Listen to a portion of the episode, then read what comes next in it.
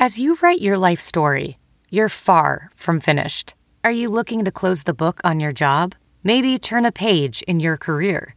Be continued at the Georgetown University School of Continuing Studies.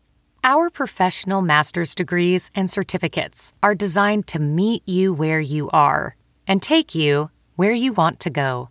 At Georgetown SCS, the learning never stops, and neither do you. Write your next chapter. Be continued at scs.georgetown.edu slash podcast.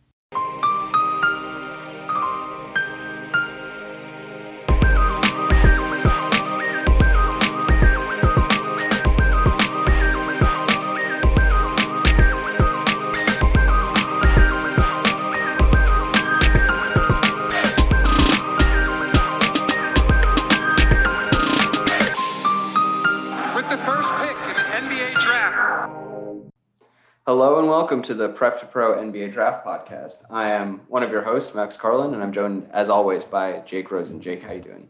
I'm doing well today, Max. How are you? I'm good. I'm excited that uh, in in the new era of Prep to Pro, we have our first guest, uh, Henry Henry Ward. How are you doing today? Good guys, thanks for having me on. I'm excited. Yeah. How do how do you? We should have asked this before. This is very unprofessional. How do you want to be introduced, though? Henry Ward of, of Pro Insight. Uh, I mean, however you guys, I it, Henry Ward is fine. Henry Ward, whatever you guys want to do, works for me. All right, that that's gonna stay in there. That's gonna be a fun blooper, I guess. Um, Every uh, epi- every episode, there's one little blooper of Max doing the intros, and like we're I'm gonna slowly, used to it. we're gonna slowly get to a point where it becomes routine. But until then, like we gotta enjoy it. Yeah, Ben had it all together. He wa- he was asking how to introduce people, what he was plugging. Uh, I'm still learning the ropes of, of doing introductions, so uh, apologies for that. But uh, today we're we're talking about uh, latent skill. Um, so what we're trying to get at here are when when when prospects, I would say, demonstrate flashes of abilities or, or skills. Um, but because of some limiting factor, they're not consistently uh, exhibiting that ability right now. Because, like, I guess the, the general idea would be like if if draft analysis was merely evaluating like exactly what is happening on a basketball floor and then just saying who the best players are or what a player is currently capable of uh, or, or not even currently capable of but what a player currently does in like the context of their role it would be a lot easier than it is. Um, but what we're actually left doing is trying to figure out what players are going to become. And I think a lot of that is, is sort of getting into what skills are kind of hidden by context or by where a player is uh, on the developmental arc. You guys have anything to add before we get into sort of specific examples? I mean, not personally. I think you kind of hit the nail on the head in terms of the summary and uh, everything that comes with it. Um, let's let's get into it. Cool. The one thing I Uh, would quickly add, just like the the one thing I've encountered, I think more this year than last year with a lot of guys is like what a flat like what flashing skills quote unquote means. Like it's kind of Max said, mm-hmm. like I think we kind of get caught up sometimes in like these very brief showings of like what a peak outcome could be if everything clicked. Like I think the most like recent example I have in my head is that like the Kai like on ball like switched onto a guard steal into a step back three like I like that's I guess a flash, but I'm not sure it's like fair to say that Kai Jones necessarily has that like level of ball skills to be hitting step back threes all the time. So I think in just clarifying what we mean by like flash to be like consistently shows that there is a skill there. Um, and like as we're going to talk about, just for whatever reason it doesn't come up consistently yet. Yeah, that's an important point. It's like Isaac Okoro hit what like three or four step back threes last year. There, there's no limiting factor that prevents Isaac Okoro from hitting step back threes that he's otherwise capable of hitting. Like he's not really capable of it. He did it a couple times in what were essentially like a, a bunch of one-offs. Like i- i- it's not a, a hidden skill for him. Uh, we're going to discuss Okoro later in an area where I think he did kind of have some hidden skills uh, in high school that that then further skill development elsewhere allowed him to to really showcase. But yeah, I, I think that's an important point that it's not, you know, it's not one-off uh, flashes in in quotes. It's something that that's consistently there once you can adjust for other factors. I think. Uh, so so the first thing that we've got is uh, areas where I think guys are held back um, in displaying one skill because they're they're severely lacking in one area that kind of mitigates it. So the first one that we have is is strength because there are a few really relevant guys this year. Uh, Henry, do you want to get into a little bit of Ziaire Williams's limitations with strength? Sure. Uh, so, as I think you know, we've seen through Ziaire's high school career, there's like an incredible level of shot making there, um, both off the dribble, off movement, as a spot up guy from NBA range. Like, there's clearly some some on ball equity there, um, and I think this year what we've seen a lot of just through like his inefficiencies and just watching the tape, it is it's pretty apparent that the reason those skills haven't translated is because he has like no real ability yet to create any sort of downhill threat. Um, and I would even say that that expands beyond just the shot making. I think he's shown that in the past he can be a very good advantage passer, um, and even defensively, he's shown he consistently shows a very good understanding of like rotational awareness, um, where to be. Kind of he gets a lot of those you know passing lane steals where he's playing two guys, um, and you can see at the point of attack too. But he just can't wear any contact. Um, so there's a lot of possessions where he'll get the ball in the perimeter and take, you know, like a couple sort of not probe dribbles, but like kind of sense where he can get a guy moving. Um, and when he realizes that like the advantage isn't going to be this like wide open lane, he kind of backs off because he knows that he can't really like get into him and get into like a physical joust and win.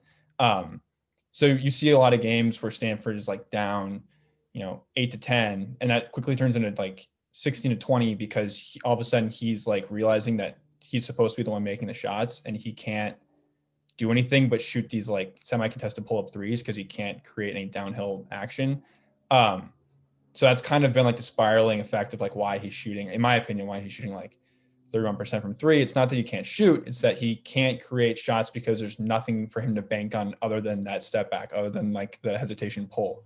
Um, and like I said, too, it translates defensively because, you know, he will have these moments where he he plays a lane well and then he's you know trying to recover on an advantage and he has the size and like the angle reading to do it um but it gets bumped and doesn't matter at all that he like had those initial reactions um so and also it it it's worth mentioning that like Ziaire is really lacking in terms of strength like he's not like guys who it's like even someone like Mobley it's like oh well you know he he'll get stronger and it'll really change things for him like Ziaire really can't like take any kind of contact um which is a huge issue for him right now, kind of for those reasons.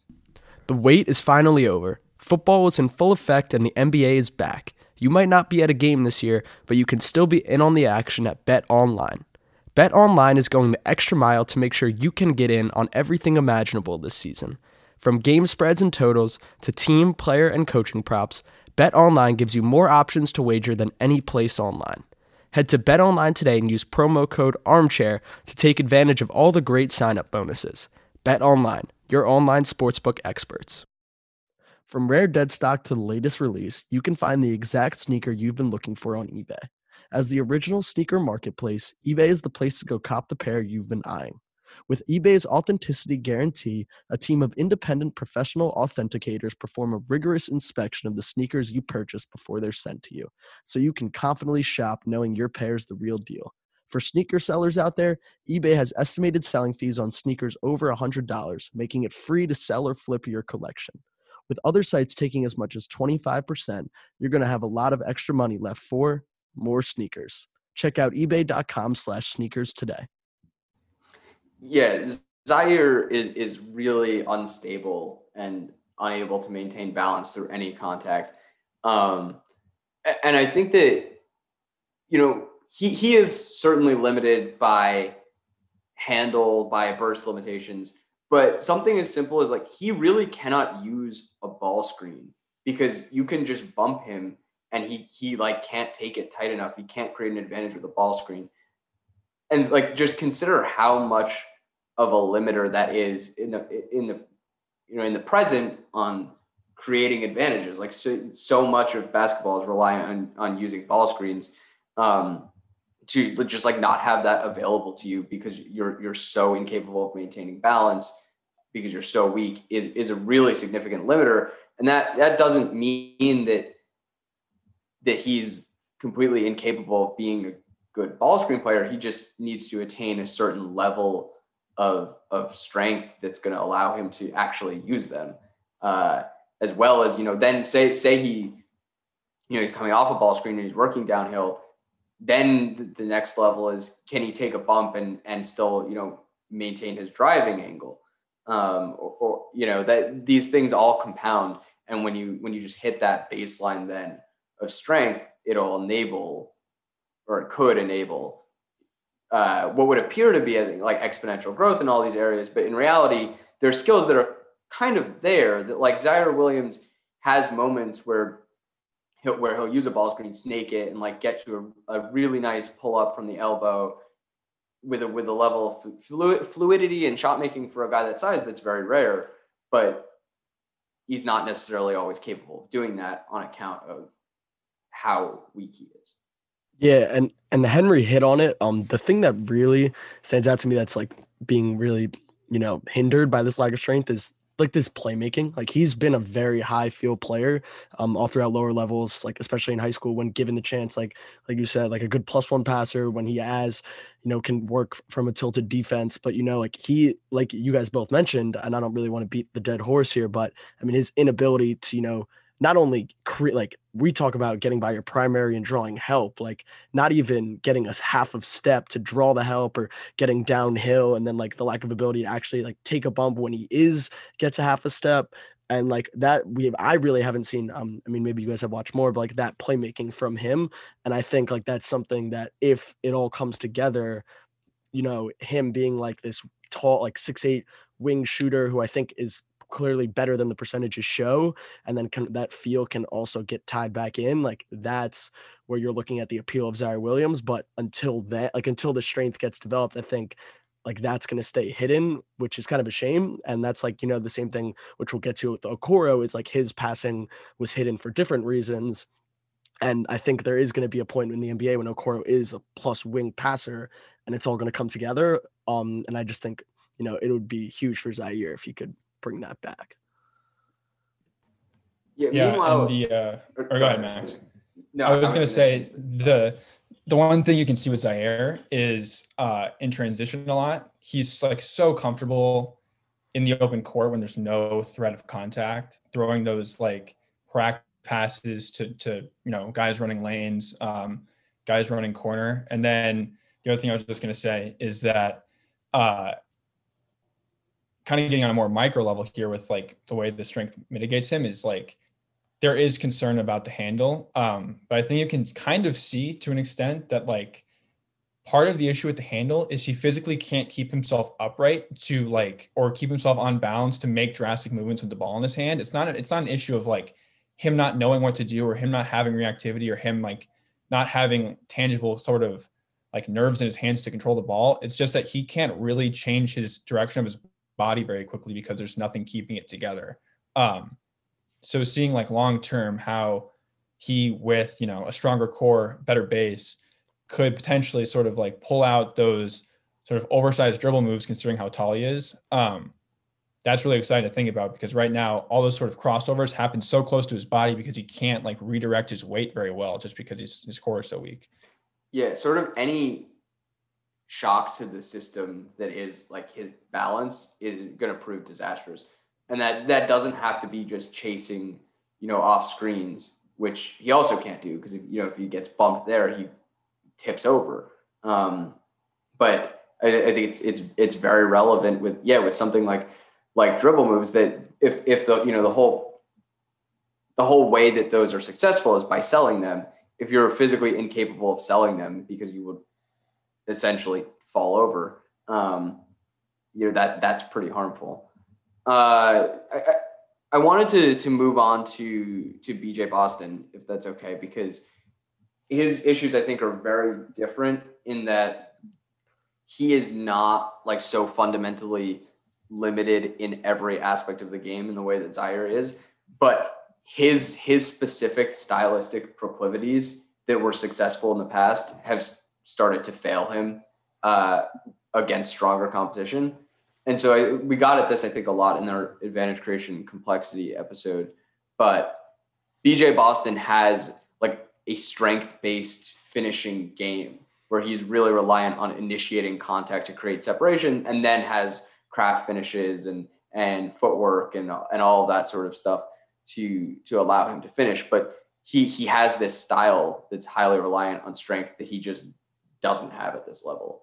So there could be significant gains in in his ability to create advantages and create windows to finish should he attain a level of strength relative to his competition that's actually workable again yeah, the finishing is a big thing that I definitely wanted to talk about. It's really interesting. You know, a lot of those, you see it a lot in smaller guards who, you know, are at a disadvantage physically from a tool standpoint. Um, like some Tre Mann, we're going to talk about in a little bit, but Tre Mann, like I sent out a tweet the other day, Tre Mann is has basically zero vertical pop, um, definitely lacks strength and has a thinner frame, but makes up for it for, you know, these same hand, same like finishes, is really reliant, like not reliant, you know, capable as like a scoop finisher and like using creative angles, um, and like which compensates for this lack of strength. Someone like Sharife Cooper, you know, again, not a ton of vertical pop, slender frame, very crafty around the rim, know like knows how to use different sides of the rim to protect him from shot blockers,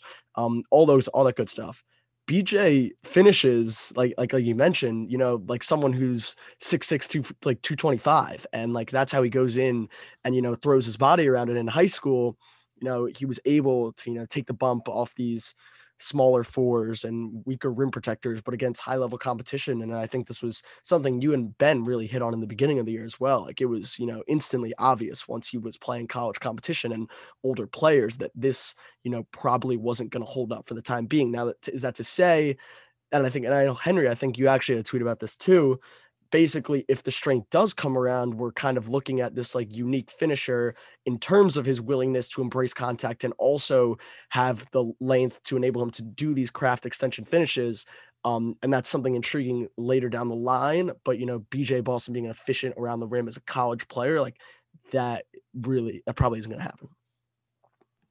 I think the one thing that also separates bj from ziaire in a way that's worthwhile is uh, I think Ziaire can sort of play like kind of what you guys have been touching on, but like I think Ziaire can play um, the same way he plays now with a little bit added core strength, then you would see major gains. Where I think BJ would have to put on like a legit 40 pounds of strength for him to like really work like translate that finishing package, which is a little concerning to me.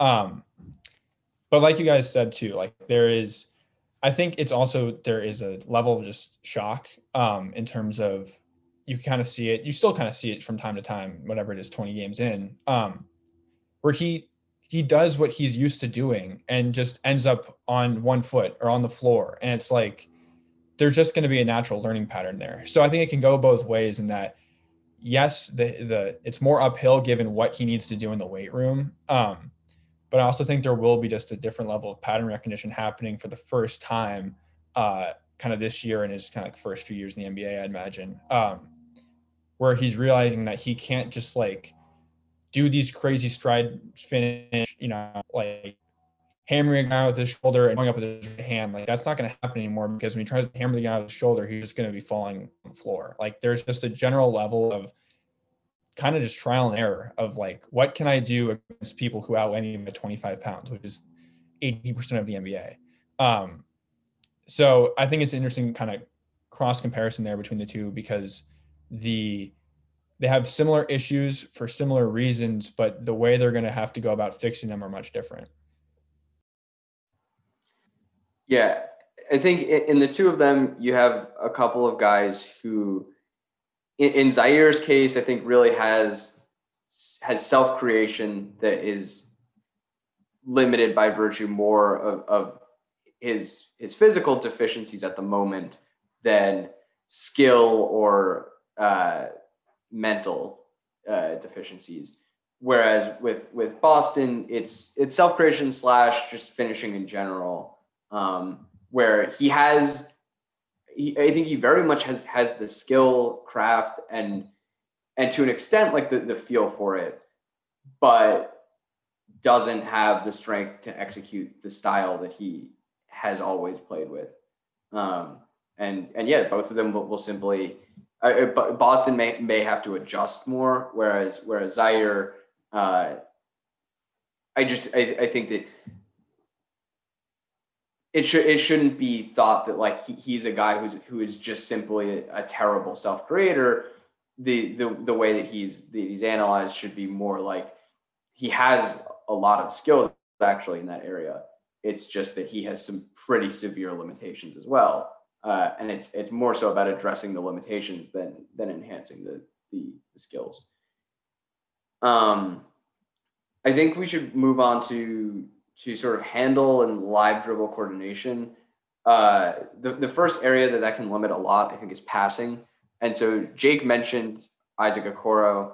Um, and I think this was very apparent with Okoro in high school that he was capable of executing like higher level reads, seeing how the defense was rotating, not once, but then seeing the rotation behind that and uh, passing in response to that or in anticipation of that. The issue is that he was really uncoordinated as a handler and as a as a gatherer.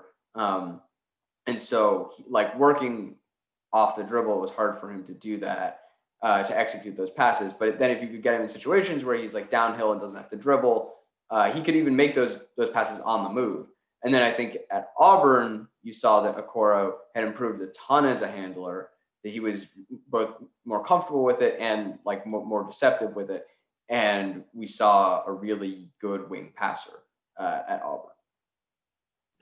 Yeah, Auburn was kind of funny because there'd be these situations where the the downhill threat he had due to his strength was kind of the that was the advantage creator just like him having the shoulders he had basically was the way that like he got treated like he could dribble um and like Mac, like you said Max like there was some significant uh advancements there I don't want to like sell him short there uh, but I'm thinking like one play was in specific. Uh, I think it was at Kentucky where he has the ball at the top of the key. I don't remember who's in the corner on Auburn, but like Immanuel Quickley's guarding the guy in the corner, and it looks like a two-three zone because they're loaded up so strong that like Okoro on the top of the key, and like he doesn't have to do anything, but he's like trying to figure out. Like does a couple like those basic right hand dribbles, trying to figure out if he can create an advantage, and realizes he can just like rise and fire and just like throws this basic like jump skip past the corner, and it's like oh well didn't really have to do anything. Um, and that's kind of the reason I was, you know, I I liked Isaac Okoro a lot, is because he's like, they're like we kind of been talking about. There's just a lot of there, a lot there mentally, um, and tangibly. Uh, he just kind of has to get used to it. Like there, there, he has to see himself as someone who like has that responsibility, um, which I think comes pretty easily once you're empowered by a coaching staff that's telling you, you know, this is what you should be doing. And when you, you know, you have the investment of being a top five pick. Uh, and I think he's showing a little bit. Haven't watched too much of him in the NBA yet. Um, but I think he's showing a little bit of it, but it's gonna, I think, gonna be begin to come out as time goes on.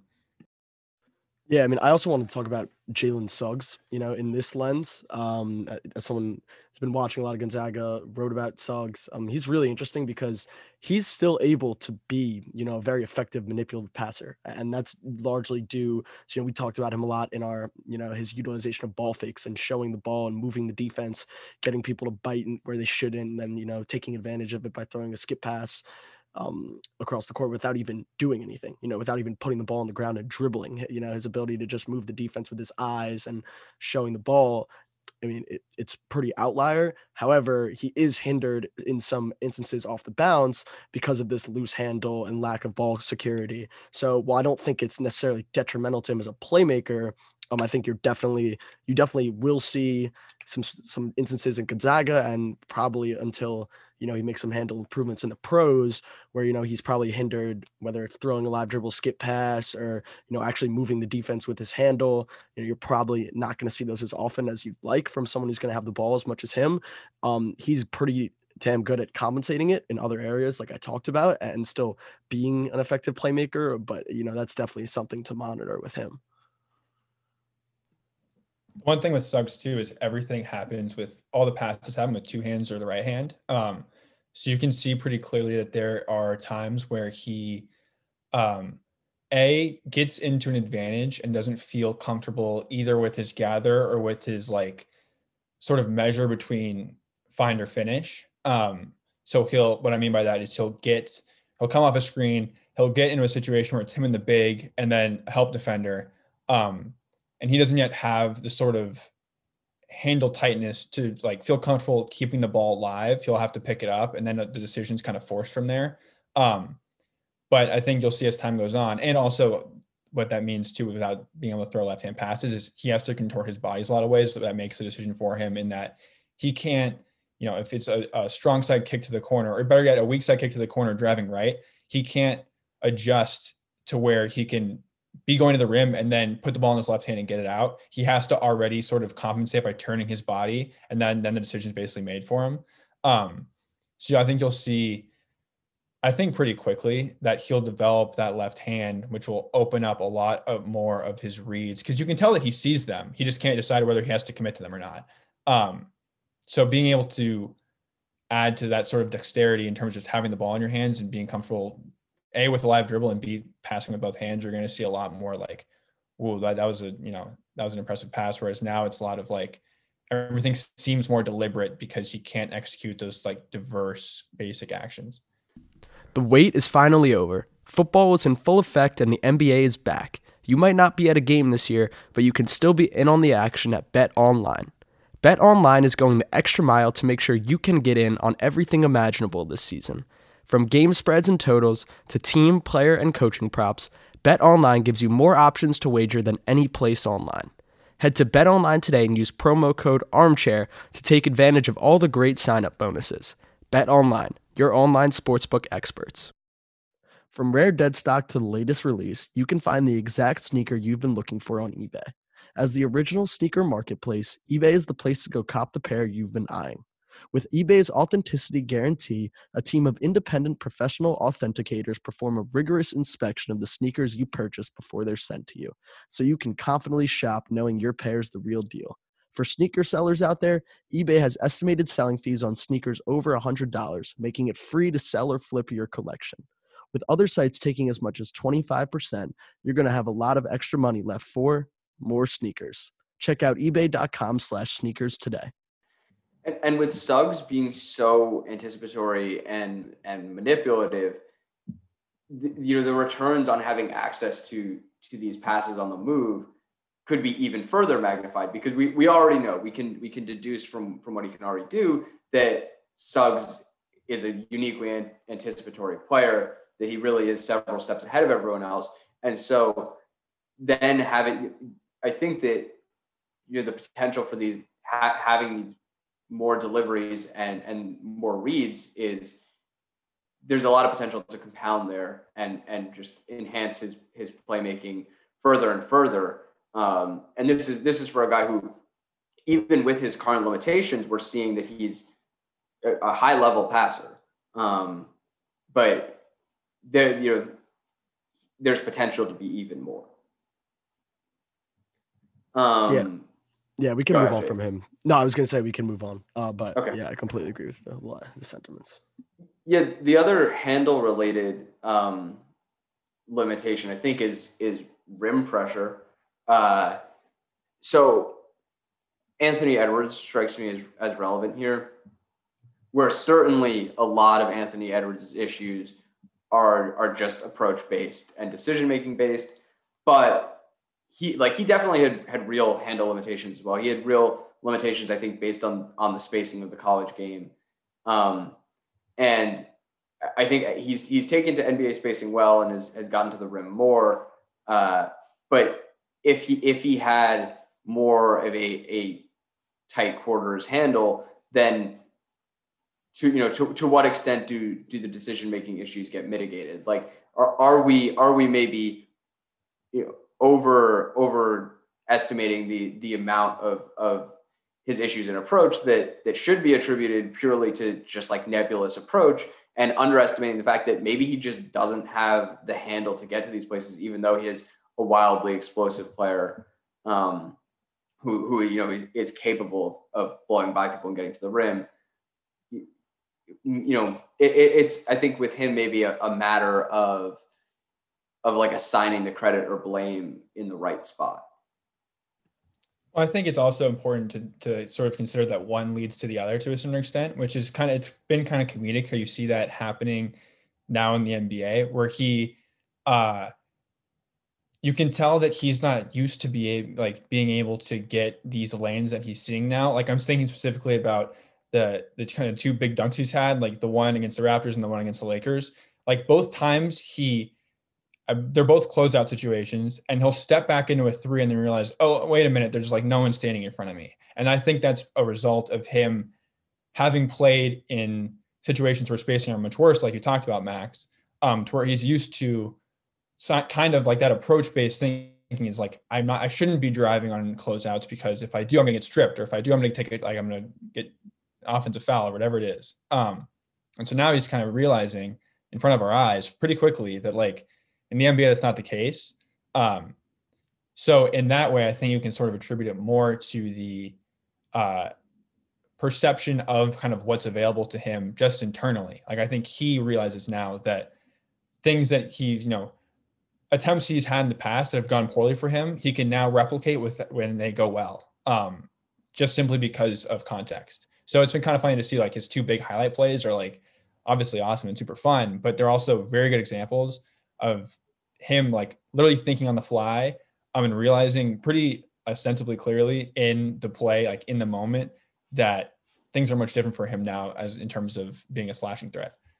Yeah, the dunk is it, it really is a great example because like he he goes to take a sidestep three and then realizes, wait, I should just go dunk on poor Yuta. Like it, that that's a great approach change for Anthony Edwards, and it's a, it's a big deal. Like I think at Georgia, that is a sidestep three for him.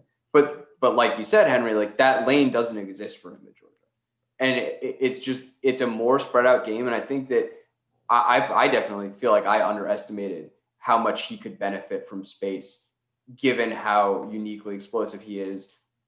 Um, just the fact that, that people are going to have to cover more ground to rotate to him, that he's going to have more space to operate with his handle.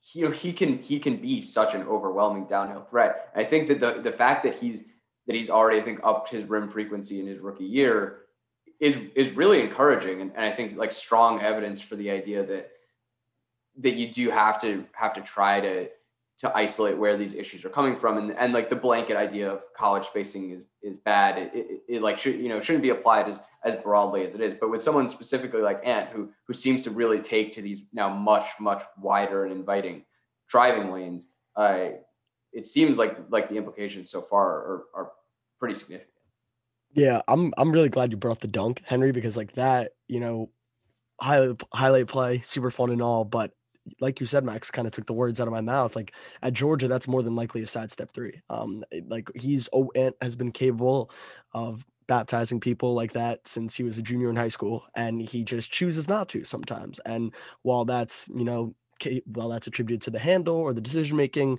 you know whichever one it was it, it wasn't happening um and i do really want to like reemphasize the point of him benefiting from nba spacing more than others um one of my least favorite you know retorts in draft season is every like stop don't mention college spacing everyone's better with nba spacing and while that is true you know it means more to someone like Anthony Edwards, who is just an inc- like a 99th percentile explosive wing athlete who can eat up space in a second, than it does for someone I don't really know who I want to like catch a stray here, but you know someone who's not as explosive and athletic. Like it, it's going to matter much more for Ant, and you know we're seeing like like you said, Henry, very quickly. You know when he is willingness and like applies willingness and aggressiveness to get downhill, you know, with that athletic profile, it's been pretty effective so far.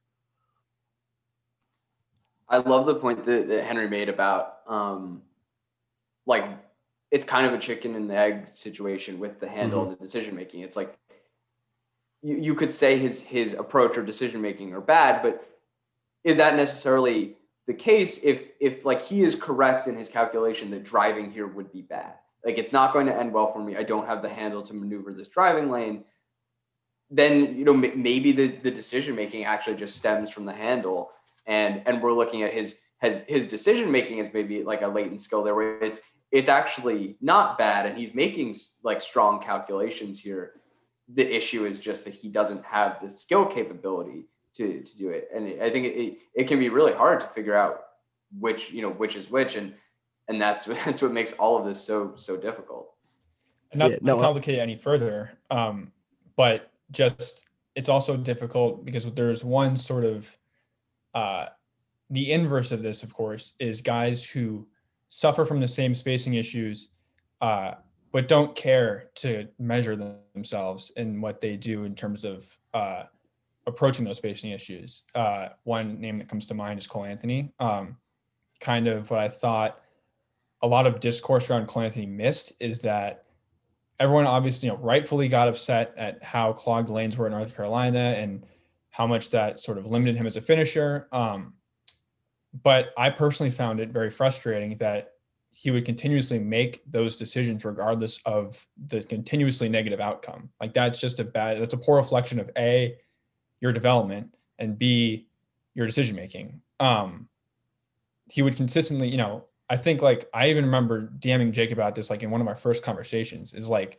there were so many plays where Cole would just drive into these crowded keys, knowing that I think in the back of his head, knowing that it was going to be crowded, he was going to have to like figure out some, you know, fancy, creative, athletic finish, um, which very often they they weren't converted. Uh, and as a result, he can missed all of these passing reads all year where he could have just jump stopped, turned around, and hit somebody because everyone was just once Cole Anthony was going, everyone just watch him go.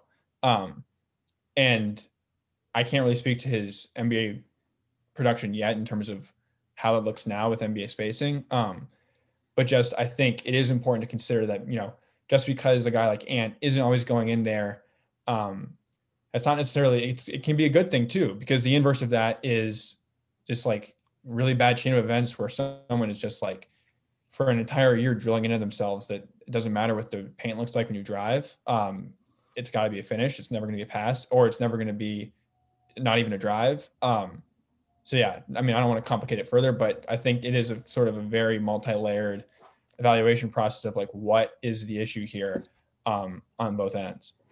Yeah, I I also want to throw another name that's kind of victim to this chicken and the egg in terms of handle and decision making in terms of shot selection, and I think that's Deuce McBride. You know, we've seen his inability to really leverage that and get downhill and then it ends in him resorting to these tough pull-ups that you know he just uses his elevation and rises over the defense and while you know the ability to nail pull-ups as a guard and hit them at a pretty high clip at which he does is very valuable you know being solely reliant on that and i've i haven't actually scouted him in a while, but I've been watching a lot of Big 12 basketball live. And, you know, just anecdotally, I, it does look like he's getting to the rim a little bit more as of late and, you know, getting into some floaters, um, have, it, having some scoop finishes in the half court, um, just little things like that, that, you know, wouldn't necessarily be a, a huge deal for everyone else. But for someone like him, when you consider the pull up shooting and the defense, like those are the little things that could help him move the needle but yeah, I, I, definitely think you know he'll he catches some flack for his shot selection when in reality, like to me, the actual issue is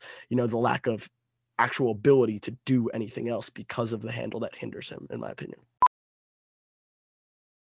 Professional welder Shayna Ford used VR training developed by ForgeFX to hone her skills as a welder. The more time that you spend practicing it, that's what separates a good welder from a great welder. VR training can help students like Shayna repeatedly practice specific skills. Virtual reality definitely helps because the more muscle memory that you have, the smoother your weld is.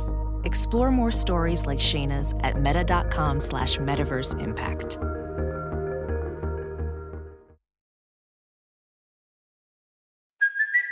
It's Kaley Cuoco for Priceline. Ready to go to your happy place for a happy price? Well, why didn't you say so? Just download the Priceline app right now and save up to 60% on hotels. So, whether it's Cousin Kevin's Kazoo concert in Kansas City, go Kevin, or Becky's Bachelorette Bash in Bermuda, you never have to miss a trip ever again. So, download the Priceline app today. Your savings are waiting. Go to your happy place for a happy price. Go to your happy price, Priceline.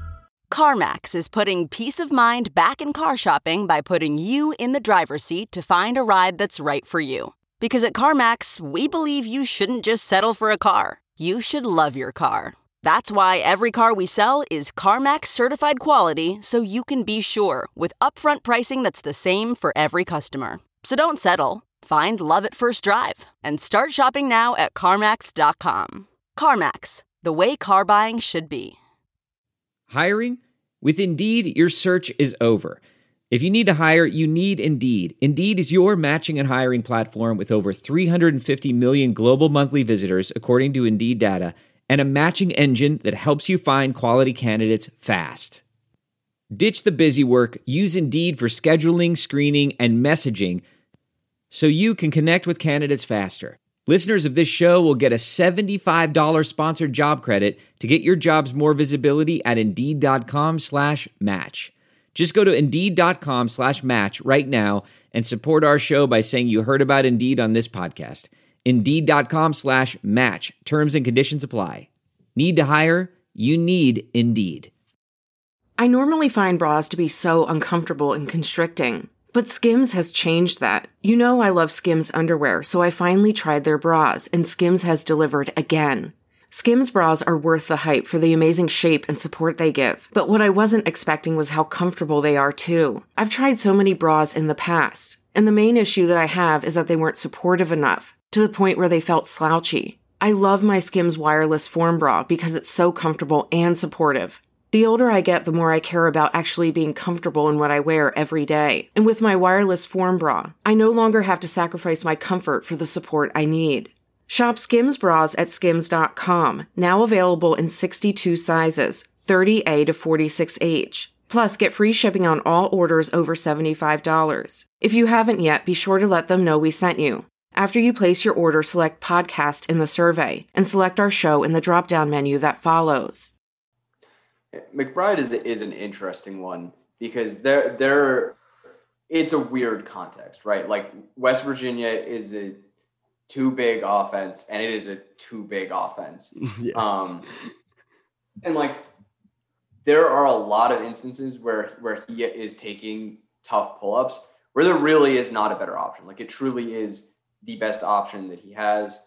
Um, and then and and meanwhile, like when he is at the rim, I do think that he is a pretty skilled and capable finisher. Mm-hmm. Um, at the same time, I've definitely seen with him which I, I, I was I was going to mention briefly later, but an inability for the layer to make the layered reads that he's that like yeah maybe he'll see the rotation over to him and he can drop it off, but then he doesn't see the rotation after that, and he's he, like that that that skip is is not there for him. Like he's he he's not seeing that, and so I, I do think that with, with him there there are like higher level understanding issues, but yeah, I mean, there's a lot of context that comes into play there as well, and I, I do think that it's it's worth asking with him to what extent are the are the pull ups, you know, in, intrinsically Miles McBride, and to what extent are they a product of a of a very like specific context. Yeah, he's to, to me, he's also someone that you know proves the difference. And uh, Henry actually just wrote about him defensively. You know, the difference in processing with defensive rotations as a team defender and then you know processing them as an offensive ball handler in terms of making plays like i think we can all agree he's a pretty good team defender pretty damn good team defender you know there's some clips that are you pushing that you want to push back on that max no i was just going to say that his anticipation as a team defender is uh, mind-boggling Oh yeah, I would. I was like, I would. Sorry, you were going to say something. Um, but yeah, he's you know pretty like as I said, I was saying, pretty damn good as a team defender. You know, there are some wild clips in there of him, you know, being two steps ahead of the offense, split incredible at splitting the difference between the two. Um, as a small guard, like that defensive coverage that we talked about, uh, as a six-two guard, he's probably as good as it gets. And you know, that just doesn't really translate to the offensive end. Like, he honestly makes more layered reads in help defensively than he does as the offensive ball handler, which is you know another weird. He inarguably does. Yeah. yeah. yep. Which, you know, is a really interesting, another really interesting thing about uh, his evaluation as a prospect. Um, should, yeah. So, so I guess we're, we're talking about conceptual understanding now. Um, and so, uh, Henry, did you want to apply this a little bit to, to Jalen Johnson?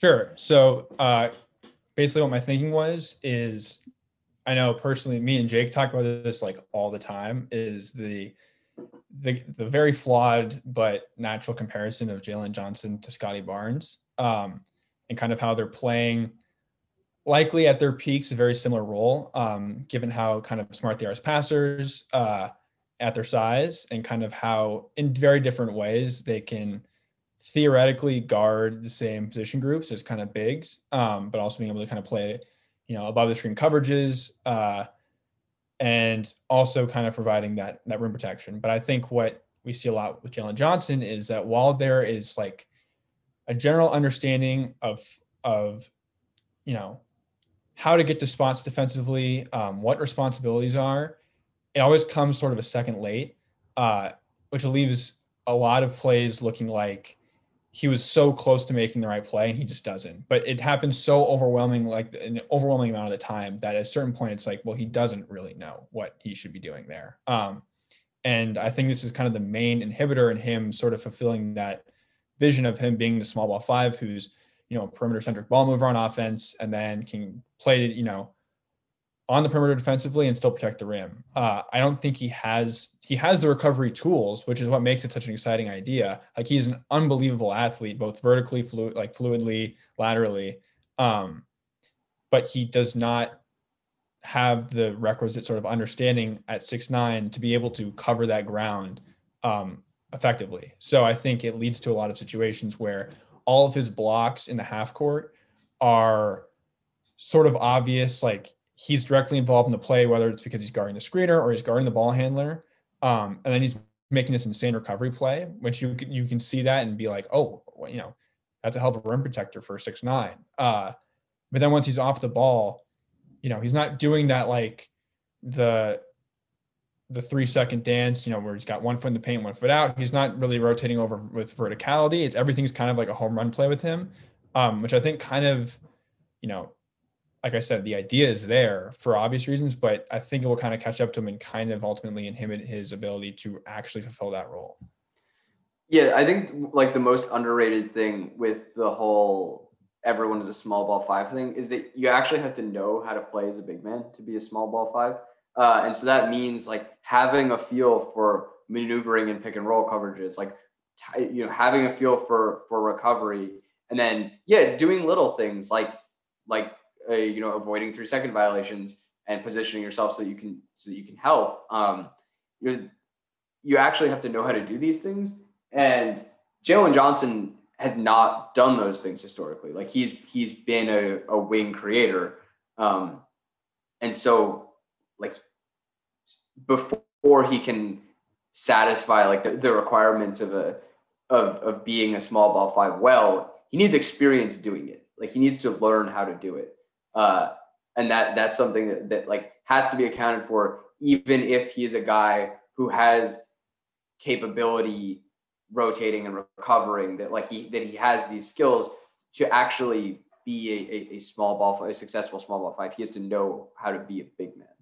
Yeah no 100% and the thing i keep personally coming back to between scottie and jalen johnson is that you know Scottie has experience playing his ideal role in the NBA. Jalen doesn't really have that, you know, as someone who was pretty on ball all throughout his, his like pre-college, whether it was at Nicolet or, you know, with, um, I'm blank, why am I blanking on uh, Phenom U? Phenom U. Um, yeah, Phenom U and the EYBL, you know, those were two creation heavy roles that he was playing with them. And in turn, like you are, and he was on he was on the perimeter defensively a lot more.